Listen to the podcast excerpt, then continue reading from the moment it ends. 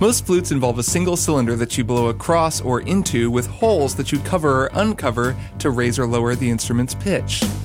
A pan flute is pretty different from that, though, in effect, binding together a bunch of flutes and letting you play them all at once.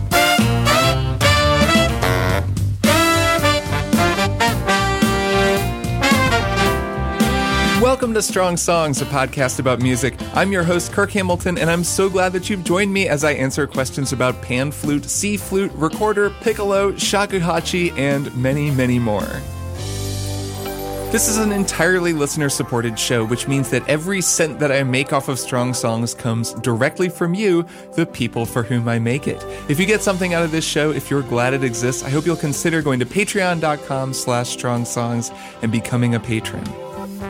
On this episode, it's time to dig up my dusty reading glasses and rummage through the mailbag because I've got a whole bunch of your listener questions to answer and only about an hour to do it. We've got pop counterpoint, indie cross rhythms, and some Peter Gabriel, so let's get out our letter opener, stack up some envelopes, and get into it.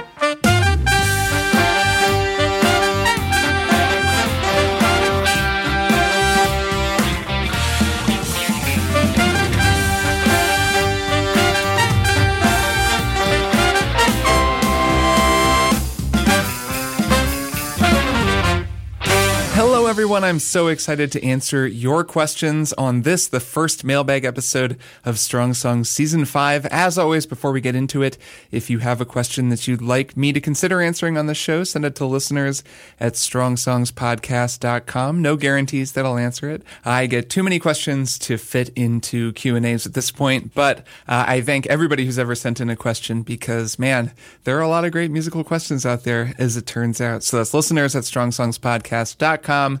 I am looking forward to hearing your musical questions. Speaking of musical questions, let's get into it. Our first question comes from Charlotte, who writes There's a song called You've Got Your Troubles by The Fortunes. I see the worry look upon your face. You've got your troubles, I've got mine.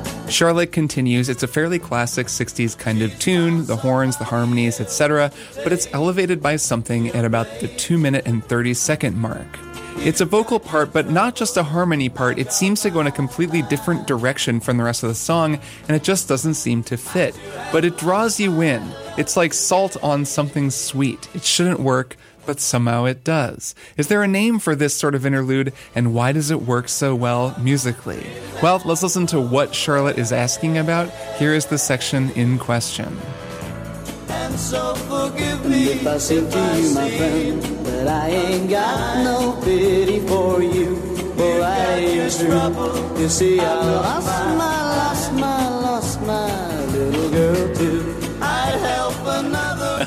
that's very cool. That is indeed an unusual technique for the time. And as Charlotte says, it's not a harmony vocal part, and it does indeed go in a completely different direction from the rest of the song. I would call that a counter melody in that it's a second new melody that's been written to fit in and around the existing melody, fleshing out and expanding the song as it currently exists. And so forgive me if I say to you, my friend, that I ain't got no pity for you. For I used to, you see, I lost my, It's the sort of thing that you'll hear more often in instrumental music, chamber music, where counter melodies are a part of counterpoint, a style of writing with interlocking melodies. A fugue is one of the most famous examples of counterpoint uh, in composition. That's where an ensemble will play a collection of independent melodies that wind and twist around one another, as opposed to a single melody harmonized across several voices. For a classic version of that, here is a Bach fugue recorded by the Emerson String Quartet. It starts with one part, and then a second part joins, playing a different melody that still works with what the first part is playing.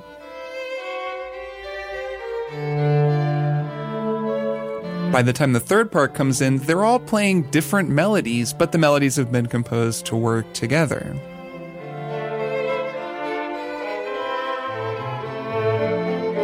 And soon the full quartet is in with each musician playing their own individual part that still work as part of a greater whole.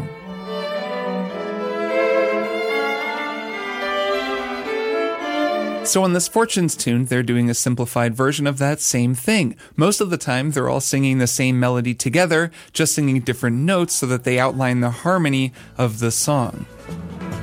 She's found somebody else to take your place. You've got your troubles, I've got mine. It's really just a lead part in a higher harmony. She's found somebody else to take your place. And then there's just a harmony part that's a third higher, kind of outlining the harmony. In this case, it's in A major, so it's going from an A major chord up to a 2 major to a B major, which gives it that nice, bright 2 major sound that I have talked about many a time on this podcast. Found somebody else to take your place. You've got your troubles.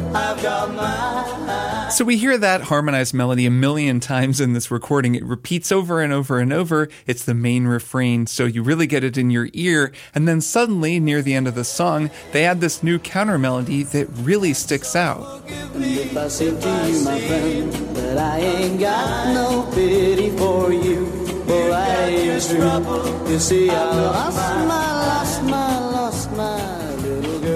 It sticks out for a couple of different reasons. It sounds like an overdub, and it really sticks out in the mix, particularly in stereo. I'm guessing it sticks out as much as it does because it was initially designed to stand out in mono. It's also just a much busier melody than the main melody, and it's much more vertical and rhythmically complex. And if I seem to you, my friend, that I ain't got no pity for you, well, that ain't true. You see, I lost my, lost my, lost my little girl too.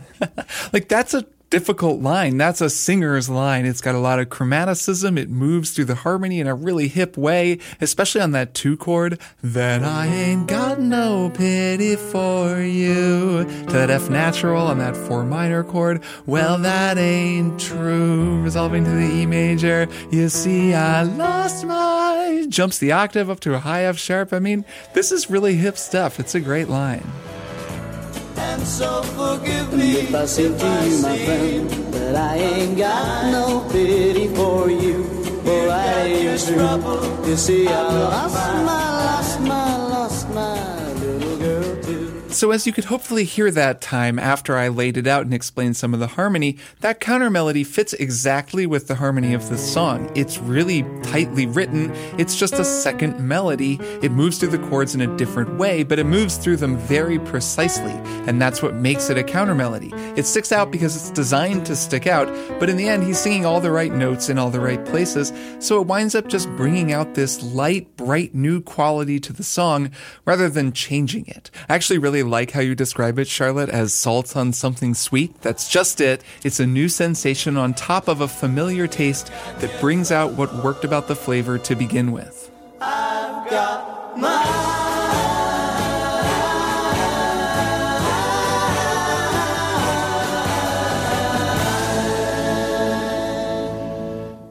Scott writes, What makes the song TIBWF by the Budos Band sound so dark and funky? This question might be too open ended, Scott allows, but this song just oozes funk. So, what is it?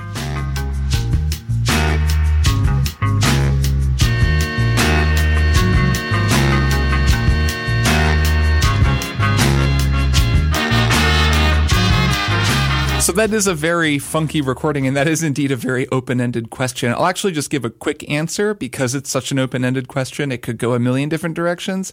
Basically, what I think makes this recording sound so funky is the way it was mixed, the equipment they used, and the way it was performed. So it's pretty much everything. This sounds to me like a band that really knows how to play together. It sounds like they were recorded all at the same time and all in the same room, and it was mixed and produced by someone who had a strong sense of the kind of recording they wanted to to make and the kind of vibe they wanted to get. It sounds like a record from the 1970s. So either it was recorded on analog hardware from the 70s or on modern hardware that's emulating hardware from the 70s. It's got that thick tape saturated sound. The bass has that muted thumpy tone. The organ is really hot and direct. The guitar has that really vibey vintage reverb. I mean, if you sit down and you listen to the meters, you can hear this same kind of sound. If you listen to Booker T or the Dap Kings, Sharon Jones's band, the Budos band actually puts out records on Daptone Records, so they're definitely in that lineage as well. They're also channeling some Afrobeat and Afro funk sounds, Ethiopian funk artists like Ayalew Mesfin. There's a whole lineage of great funk out of Ethiopia,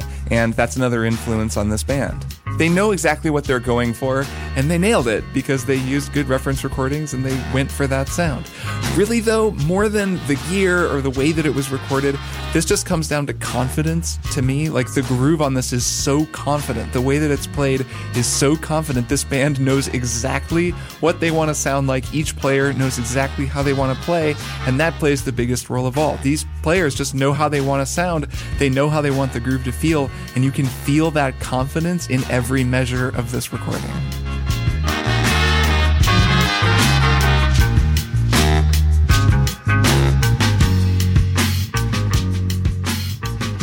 Ralph Eric writes Hi Kirk, on my way home from an amazing solo piano concert by the Norwegian pianist Ketil Bjornstad, I listened again to his 2004 record Seafarer's Song, which is a concept album on the murderous border politics of the EU in the Mediterranean.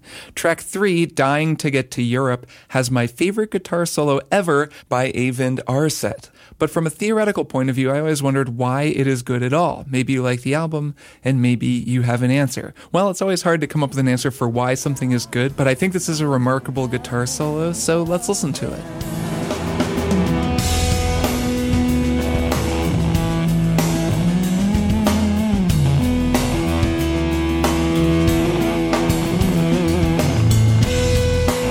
So, Ralph Eric, you ask whether this solo is good from a theoretical point of view, but that's tough and not quite the angle that I would take, especially with a solo like this, because Aarset isn't really going for something harmonically complex. He's actually doing the opposite.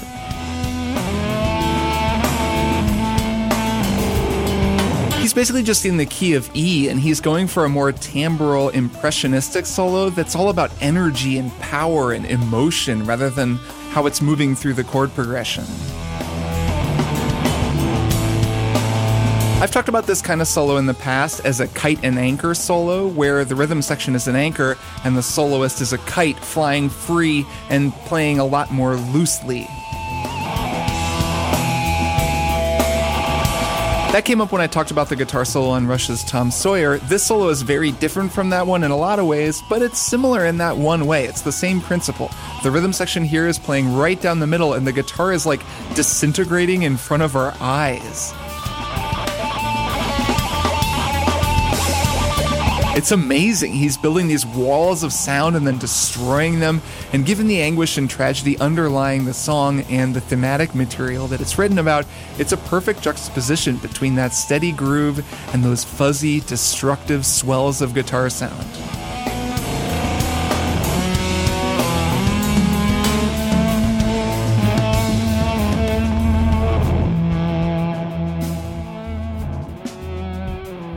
So, yes, I think this is a remarkable solo, but not for any theoretical or harmonic reason, more for a conceptual one. It's a beautiful and sincerely felt performance, and one that I'd never heard before, so thanks for hipping me to this record.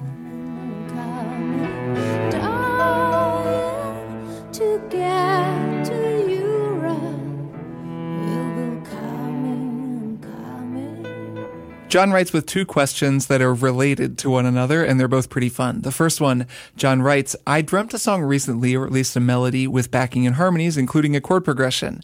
At least to me, it was a great song. When I woke up, I could hear it relatively clearly, and I tried humming it and recording that on my phone. But the humming couldn't do it justice to the fuller, richer sounds in my dream. A couple of hours later, I couldn't hear it in my head at all, which was disappointing.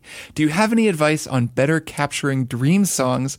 Or do I simply need to improve my skills to be able to quickly play multiple parts from memory? So I have a couple of different pieces of advice for this. I've had this happen to me before, and a more common thing that'll happen to me is I'll just hear a song while I'm walking down the street. I'll have a really good idea for a song, and I don't have any instruments nearby, and I need to kind of quickly document them so that I don't lose the idea. So for starters, you have a voice memo recorder on your phone, or you almost certainly do if you're using a smartphone. That's a very useful tool here. So I'm assuming that's what you're recording with. That's what everyone's recording with. I do remember a time before everyone everyone had one of those when you had to like call your voicemail and leave yourself a message with a song on it. And you'd hear about singer songwriters whose voicemail box was totally full of their own voicemails that they left themselves with song ideas. So it's nice that we don't have to do that anymore. So use that recorder. My biggest piece of advice is to leave the thing recording for longer than you might think you need to. That could be hard in the middle of the night. I would imagine you kind of want to go back to sleep. But if you're trying to document a song idea that you've had, just kind of let the tape tape roll, I'll definitely find when I go back and listen to my song ideas that on the longer recordings, it's more likely that I repeat ideas or I sing things in a slightly different way. And as a result of that, I'll be more likely to jog my own memory when I go back and listen to it later, especially if I was, say, asleep when I recorded it or half asleep and I don't remember it quite so well. Another piece of advice that I'll give kind of sounds counterintuitive, but it's don't just sing notes and expect that you'll hear those notes and have a memory spark. Try to give as much information in the note that you're leaving to yourself as possible that's like non-musical information. If you can say, this is kind of a ballad, it's got a big drum drum beat, boom, boom, boom, ka, boom, boom, boom. Just kind of saying that, singing it, describing it that way. Lots of reverb on the drums, and there are going to be strings playing this this chord progression that moves down ba da da da da da da. And if you kind of sing that and also describe it a little bit, it can be easier for your future self to fill in the blanks and sort of remember the full picture of the recording instead of just the melody or just the bass notes that you're you're able to sing in the moment. Another piece of advice I will give is to have an instrument nearby if at all possible. You'll kind of find that the more you do this, the more you allow these melodies to come into your head, whether you're asleep or awake, and then sit down and actually try to pull them out of the air and put them on paper, the more it'll keep happening to you. And so you want to kind of build uh, an environment around yourself that makes it easier to really quickly sit down and find an instrument and really nail down whatever it is that you're singing. I have pianos and guitars all over the place in my house, and there's always one near enough by that if I have a melody in my head, I can grab a guitar and just really quickly figure out what it is I'm playing, what kind of chord I'm hearing, and then that information, you know, getting it on a guitar, seeing, oh, okay, so this is E major, C sharp diminished, D major, you know, and then saying that into the recording, into the note that I'm leaving to myself. Again, that's that extra information that can make it a lot easier to recreate the song later.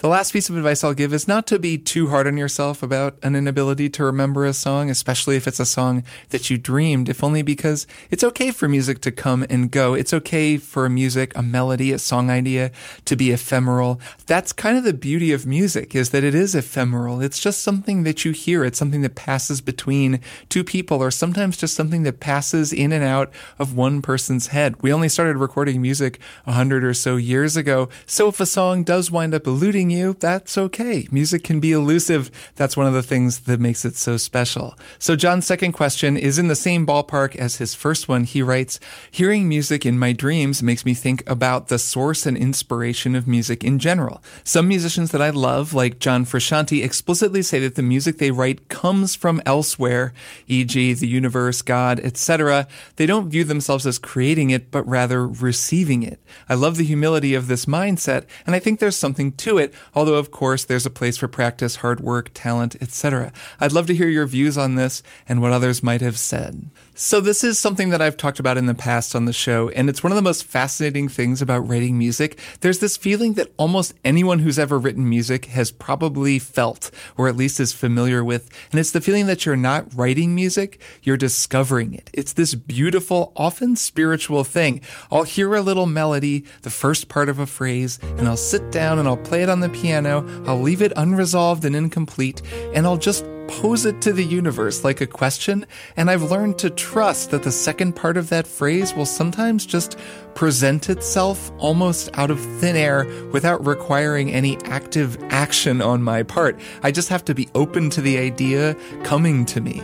So when the juices are really flowing, it can feel more like excavating a song rather than building it. Like I saw this one little idea, the little tip of this ancient buried skeleton. It was just barely visible above the ground, but that's all I needed to get started. And an hour or so later, there's heaps of dirt everywhere and I've unearthed this entire song. The whole thing is complete. And I'm not sure what causes that. It feels particularly pronounced in music for me, but I'm sure that people have felt this way in other creative disciplines as well. But I think there is something particular about music, and I think it's related to the subverbal way that music operates. It touches us in this really profound way. A given piece of music connects to us so deeply and so effortlessly connects to every piece of music we've ever heard in the past. I think that's a big reason that one piece of music can echo out across future generations and thousands of other pieces of music in that certain way that I really try to illustrate on this show whenever I can. We all have these melodies and harmonies coursing through our brains at every moment moment.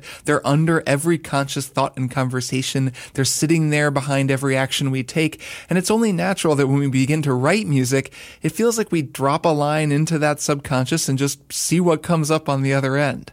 It feels different for everyone, I'm sure, but I think there's a through line as well because I've heard a lot of musicians articulate something like this, something along these lines. And it's one of the most rewarding and beautiful things about writing music. And I will say that for me at least, that unconscious feeling of of discovery only gets me so far. It can be amazing. I've written whole songs in like five minutes because I feel like they were already finished before I started writing them.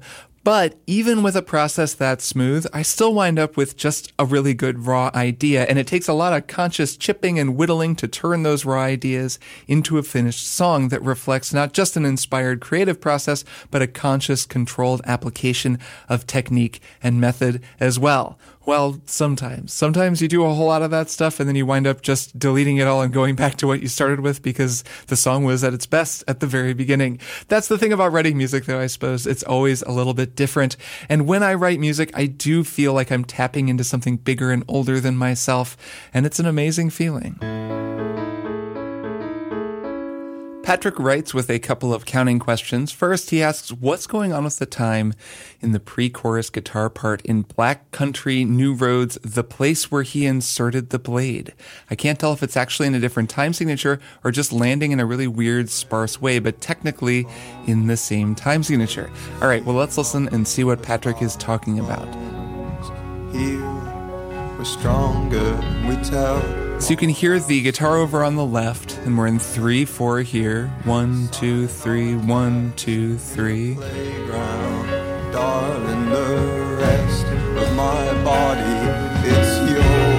And here comes the pre chorus. Listen to that guitar over on the left.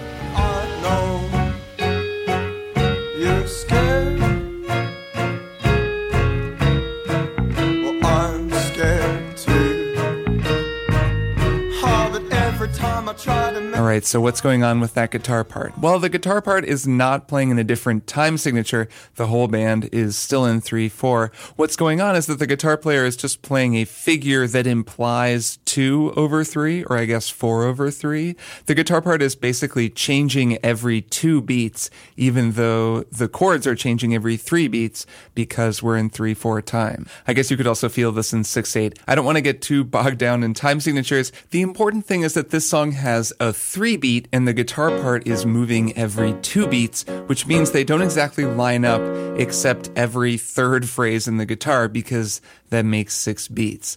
The song is in F sharp and it does this descending chord progression here in the pre-chorus. It goes from F sharp major to F sharp major seven to F sharp dominant seven to a B to the four chord. That's a really classic chord progression. It's in a whole bunch of songs. So if you count it, you get this. And a one, two, three, one, two, three, one, two, three, one, two, three, one, two, three, one, two, three, one. So that's very straightforward. Now, if we play the guitar part totally on its own, it sounds pretty different. It sounds like this. And a one, two, one, two, one, two, one, two, one, two, one, two. Now I'm counting that figure in two. I'm counting one, two, one, two, but that's just to show you how that figure works. In reality, the song is still in three and that figure is still in three. It's just superimposing a two feel over the basic three four time. In music, there's something called a hemiola, which is a specific type of cross rhythm that superimposes three over two. I guess this is sort of a reverse hemiola because it's superimposing two over three, but the same principle applies. I've talked about hemiolas and cross rhythms in the past on the show, but I figure I might as well reiterate it since it's pretty common and it's a cool effect. So if we count that guitar part in three, which is a good thing to be able to do, you get something slightly different. It sounds like this.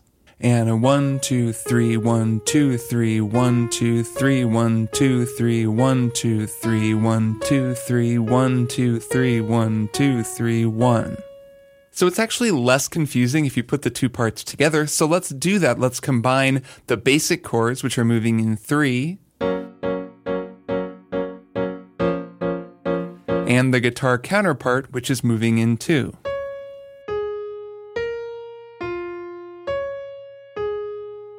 Here we go and see if you can hear and count both parts at the same time.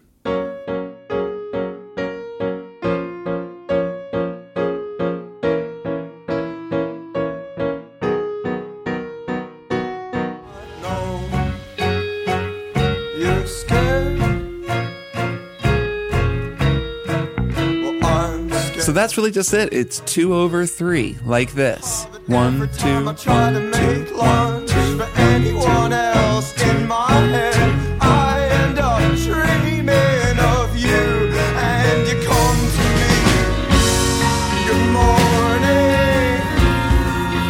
So yeah, just some rhythmic superimposition, also known as a hemiola, to add some tension and displacement to an otherwise simple guitar counter melody.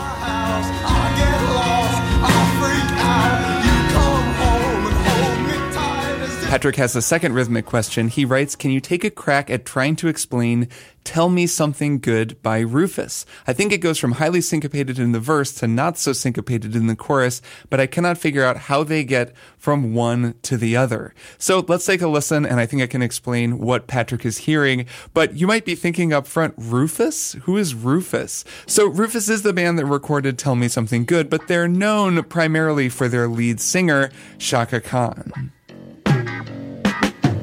Also, fun fact this song was written by Stevie Wonder. So this verse, this verse is extremely syncopated, which is to say it strongly emphasizes the upbeat. Specifically, the bass and the vocals are both entirely on upbeats, and that's unusual, especially for a bass line in this kind of funk music. Listen to the bass line, it's being doubled by a synth, and so it's in the middle and it's also over on the right.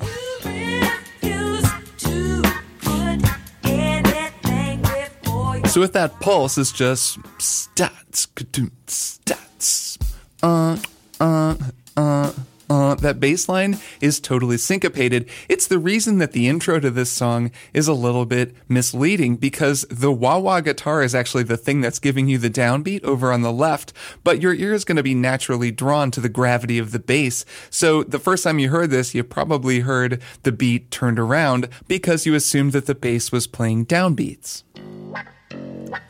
You know, like one, two, three, four. Wait a minute.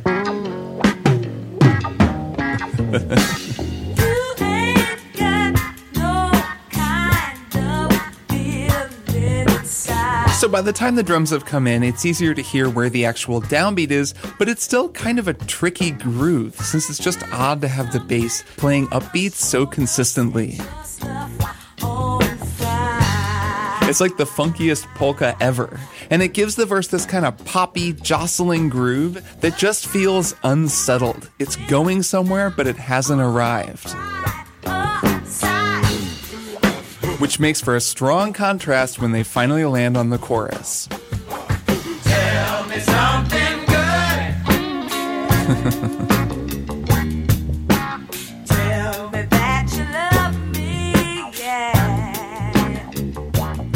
And it really is that simple. We go from a bass line that's almost entirely playing upbeats, just going down a scale.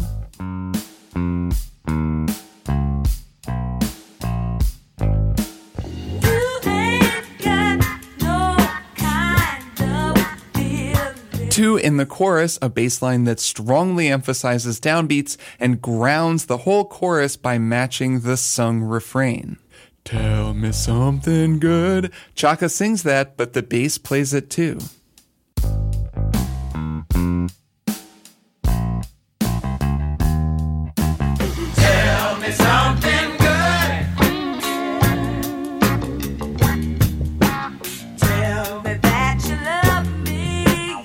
It really helps that chorus land, and I think it's a reason that it's such an iconic and memorable song. And it's a great example of how effective it can be to draw strong rhythmic contrast between two sections of a song.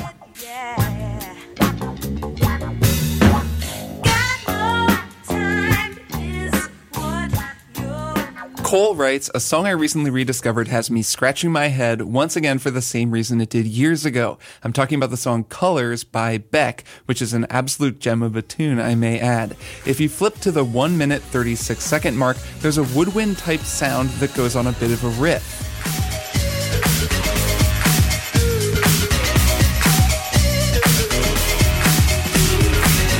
Reddit tells me it may be a synth with a pan flute sound, but I wanted to get your opinion. The song and album notes don't appear to list any unique instruments other than some keyboards and synths that might be making the sound. What do you think? So yeah, my take is that this is not an acoustic instrument. This is a synth or a sampler, some kind of an electronic instrument or a sampled sound, just because of the way that the pitch moves around and the overall sound of the instrument. It just doesn't really sound like a pan flute, like if they actually put a microphone on a pan flute and recorded one.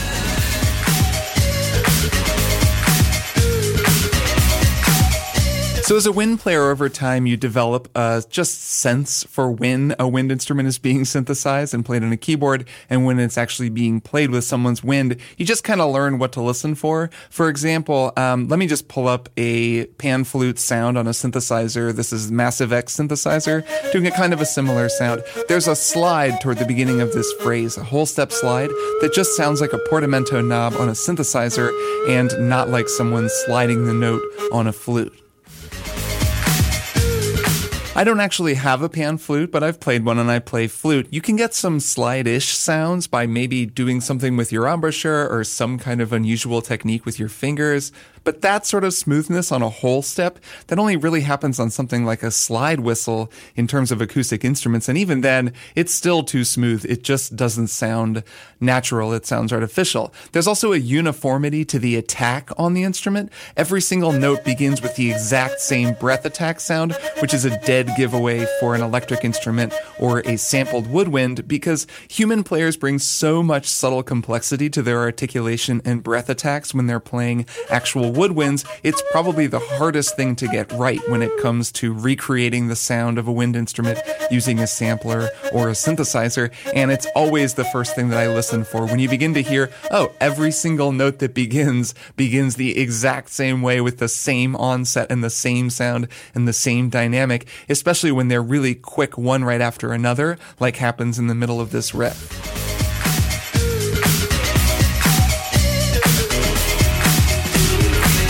So yeah, this is a synthesizer, but it's a cool sound, that being said, and it works great for this song. And I think Beck is getting the exact sound that he wants here. Synth pan flute is its own whole stylistic arena, and that's where he wants to be. Blake writes in with a very similar question. He says this has puzzled him for over 10 years. Blake writes, In your opinion, is the solo at the end of Daft Punk's Digital Love performed on a guitar or a synthesizer? Blake writes that he first heard this when he was a teenager, and like a lot of people, he initially assumed that it was performed on an electric guitar, since the sound and the tone, the style definitely evoke that 80s guitar shredder sound like Eddie Van Halen.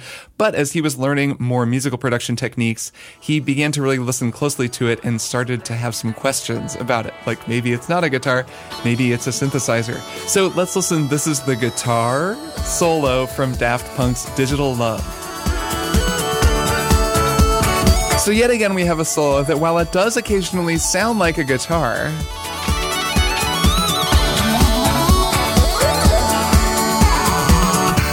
there's just something keyboardy about it to my ear.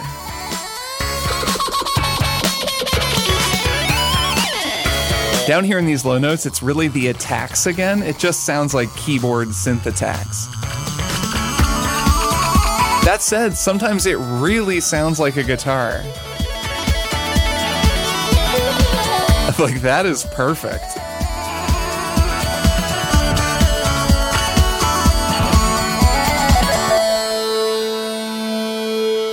So this sounds to me like someone going all out to recreate the sound of a shredding, finger tapping Eddie Van Halen solo without actually getting a guitar player to play it, which is a lot of fun and was probably a pretty interesting process. I actually found an interview in Remix magazine with Daft Punk's Thomas Bangalter where they asked him about that solo and how the band got it to sound like something that they played rather than something that they sequenced for a synth. His answer, quote, that was a mix of elements. It was done with the help of technology, with the help of sequencers. We're interested in making things sound like something other than what they are. There are guitars that sound like synthesizers, and there are synthesizers that sound like guitars. The other goal is to create spontaneity. Even though we're not that good, we played a lot of things ourselves. With the help of technology, you can manufacture skills that you don't have. That's one advantage of having a home studio, he says. Quote, it takes a lot of time to put together music that way, and that's not always a luxury that you may have in a regular studio. You might have one or two months to record an entire album in a regular studio, but in a home studio, you have more time to experiment. He concludes by saying, We also just like the idea of the solo. No one plays solos in their songs anymore. Remember, this was in 2001, and we wanted to include some of them on the album. I really like that answer, particularly when he talks about how there are synthesizers that sound like guitars and guitars that sound like synthesizers. And I do want to just note here that he didn't give a clear answer. He didn't say exactly how they did it. It sounds like maybe they used some guitar sounds, even though they clearly also used sequencing and synthesizers. So however you slice it, this wasn't a guitar solo in the way we think of one. And the keyboard aping a guitar solo, that sound, it's so well established at this point. It's been done so well and so creatively by so many keyboards keyboardists that some guitarists make it a point to try to recreate that sound on their guitars. Keyboardists can do things that guitarists can't do. They can jump octaves, they can leap from note to note and articulate things in ways that guitarists generally can't just because the instruments are played differently. And that can make it pretty thrilling when a guitarist manages to play something that sounds like it shouldn't be possible on an actual guitar. Tim Henson, the guitarist for that band Polyphia, that's kind of his whole thing, or at least one of the most impressive things about his guitar playing, it's that he routinely plays riffs and ideas that sound like they're being performed on something other than the guitar.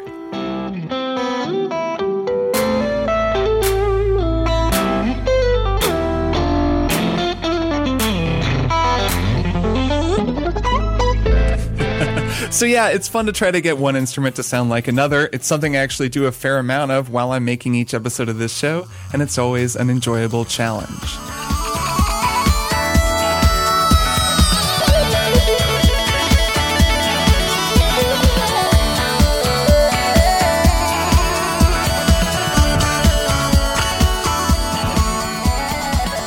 Augustine writes During the pandemic, Taylor Swift was all over the news with her project to re record her music on her own after she couldn't buy the recording rights. At the time, a lot of people were excited about the precedent and hoped it would shape a better relationship between artists and recording labels, and by better, I mean less exploitative and abusive.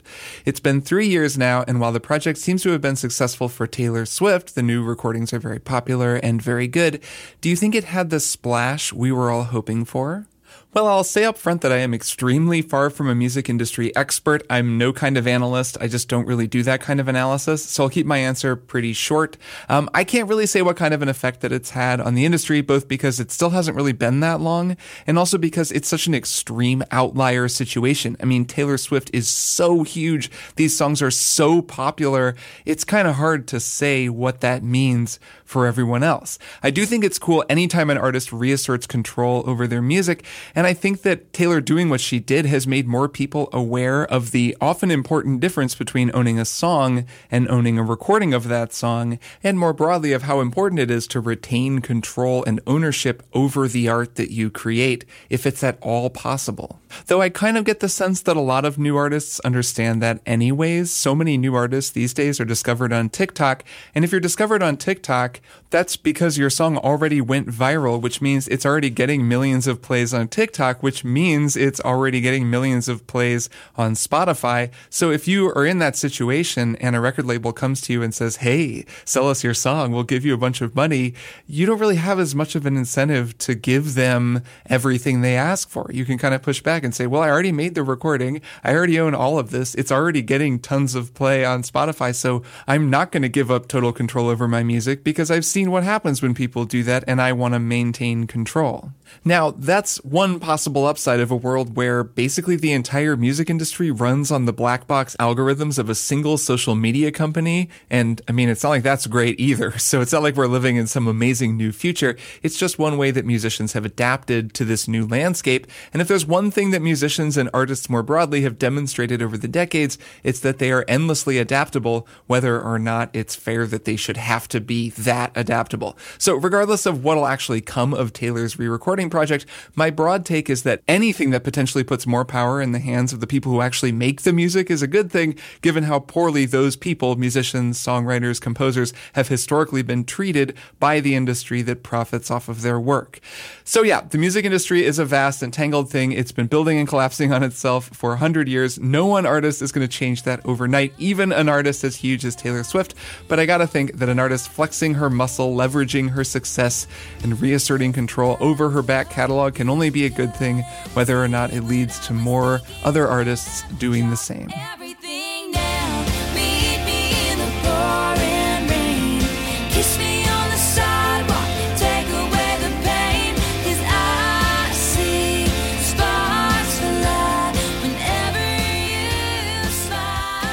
Jamie writes, Can you please explain what changes at the end of Peter Gabriel's Sledgehammer that makes it so much better than the first half of the song? My guess is that the beat gets looser, but I've never figured it out. Help, please.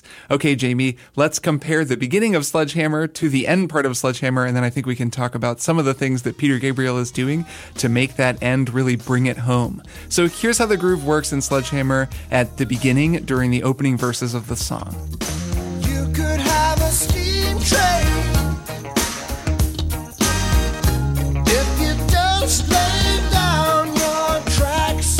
So they're in E flat major and they're just staying on an E flat for this verse, just kind of vamping and grooving on E flat major. Then they go to C minor, then back up to E flat. So that's how the verse works. It's mostly E flat major with a little bit of C minor. Then they get to the chorus where he says, I want to be your sledgehammer. And they do something pretty cool. They go to a C minor chord again, which they did before in the verse, C minor up to D flat major, and then it resolves up to F minor, which is kind of an interesting place to go. It's a step higher than they were on the verse, and the chorus is really kind of just in F minor or F minor 7.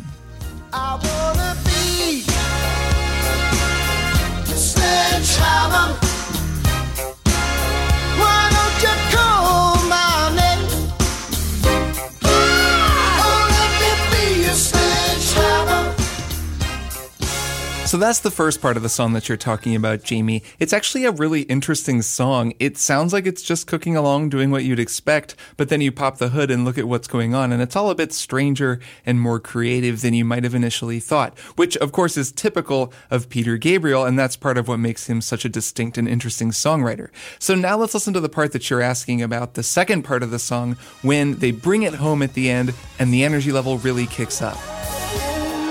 Man, I love that synth shakuhachi so much.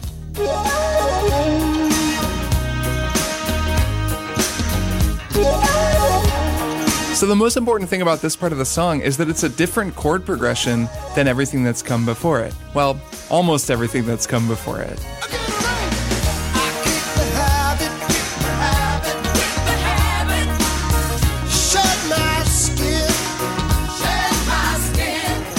There's a lot going on here to make this section feel groovier and more exciting than the verse. This is kind of the climax of the song, and it's all been building in this direction. For starters, the backup vocalists are just way more prominent in the arrangement here, and they sound amazing. So that's just gonna sound exciting because hearing Peter Gabriel trade with killing backup vocals just is exciting. It sounds great.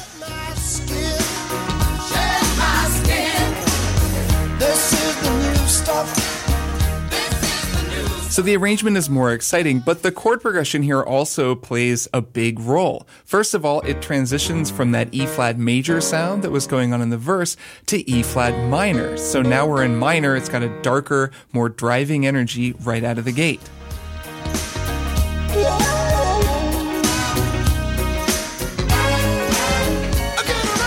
So it sits on an E flat minor for a couple of bars and then it drops to B major, the flat six major. That is another very dramatic chord progression. So we start on this dramatic E flat minor, then we go to a dramatic B major, and then the third chord is the four chord, A flat seven, also very dramatic. This is a pretty intense chord progression, and this whole outro just goes from E flat to B major to A flat seven building and building and building.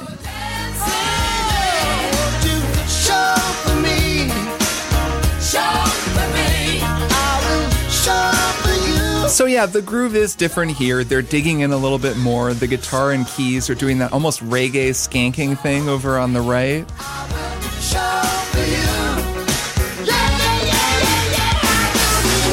But a lot of it comes down to this new chord progression. Or is it a new chord progression? Because while you might associate this sound, these chords, with the end of the song, this chord progression is actually the very first thing that plays at the start of the recording.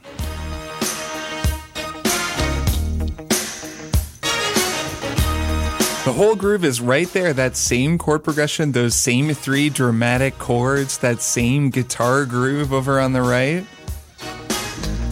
They just transition out of it pretty quickly and into the major keyed verse.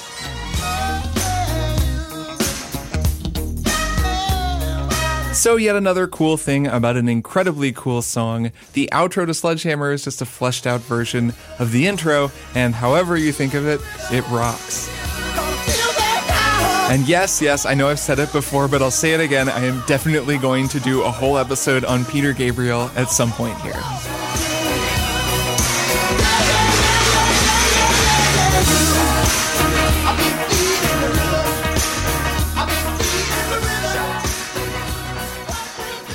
Our final question comes from Jamie, and it's about a subject that's near and dear to my heart, one that I always try to return to at least once on most of my Q&A episodes, namely learning a new instrument and developing good practice habits on that instrument. Jamie writes, 100% inspired by strong songs, I recently started taking clarinet lessons at a local music school. My progress is slow, but I'm loving every second of it. The lessons actually serve a double purpose for me. I'm learning the clarinet, and I'm finally learning how to read music. I had guitar lessons as a teen, but I never had any kind of discipline and I quickly plateaued. It's wild to approach music lessons with an adult brain and an adult attention span and a much clearer idea of what I want to get from learning the instrument. One thing that I'm finding is that I've become a little bit manic about practicing quote unquote effectively. I've been reading too much, watching too many YouTube videos about proper form, and as a result, I forget to simply play the pieces and listen to myself and enjoy it. So I guess my questions for you are, what advice would you you give for practicing effectively, and how would you recommend improving my sight reading?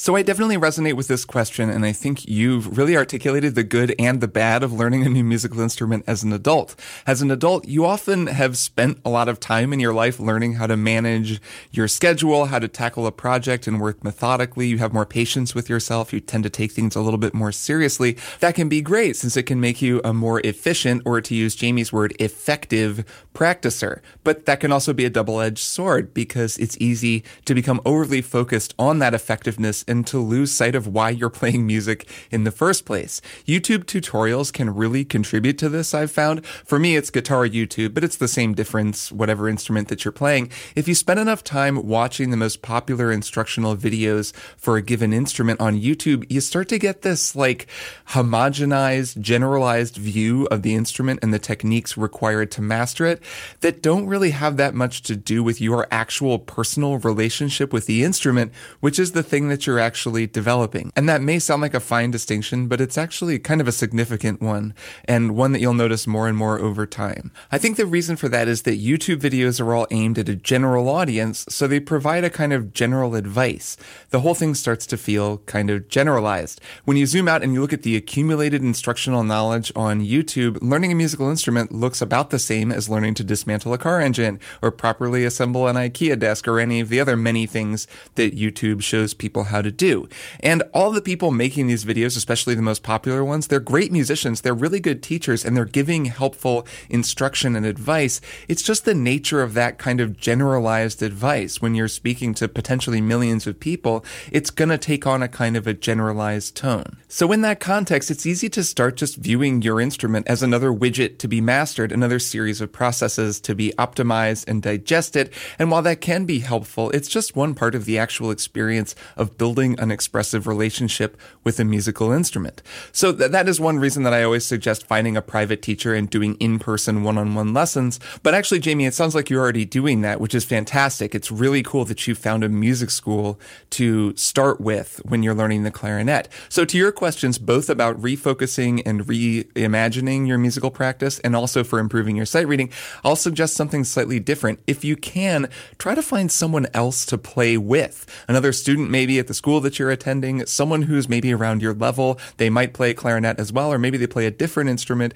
Just someone who seems cool, who seems like they'd be down to get together and play duets, work up some repertoire, or just mess around on your instruments, see what happens, see how they work together, and do that kind of on a regular basis, every week, maybe every other week. The best way to improve your sight reading is to practice sight reading, and I've found that the best way to practice sight reading is to do it in an actual ensemble setting. That can actually just mean two people. There's just something that happens in my brain when I'm actually playing a piece of sheet music for the first time with another person.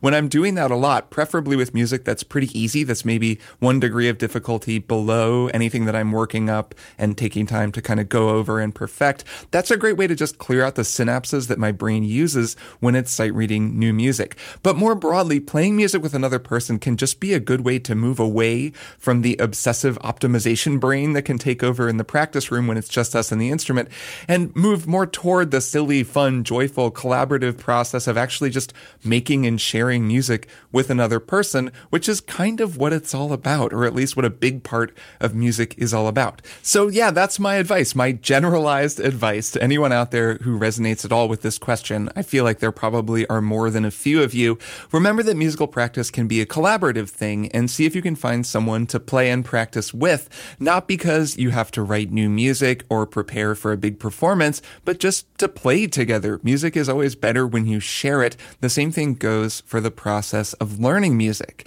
Good luck with the clarinet, Jamie. I'm so happy to hear that the show has gotten you learning a new instrument. There is nothing like the relationship that a person can build with a musical instrument, and I hope that you continue to build your relationship relationship with the clarinet for many, many years to come.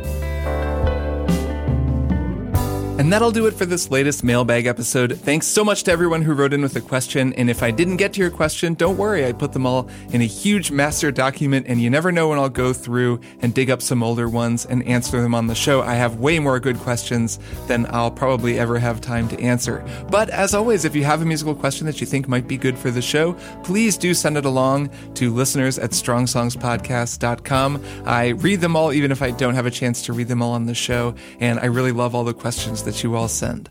Thanks so much, as always, to everyone who's chipped in to make Strong Songs possible. As you know, I am entirely listener supported, which means I don't sell ads, and that also means that I don't make any money off of ads. So I'm very grateful to everyone who makes it possible for me not to need that money and to make this show without needing to worry about ads or sponsorships or anything else like that. So if you like Strong Songs, if you get something out of it, if you'd like to help me keep making it, go to patreon.com slash strong songs, or you can find a link for one-time donations links down in the show notes. And again, really thank you so much to everyone who supports this show. As always, you can find links for many more things down in the show notes as well the Strong Song store, social media stuff, playlists for the songs I've covered, and there's even a play along for those of you who might want to try recording your own outro solo to possibly be featured on a future episode of the show.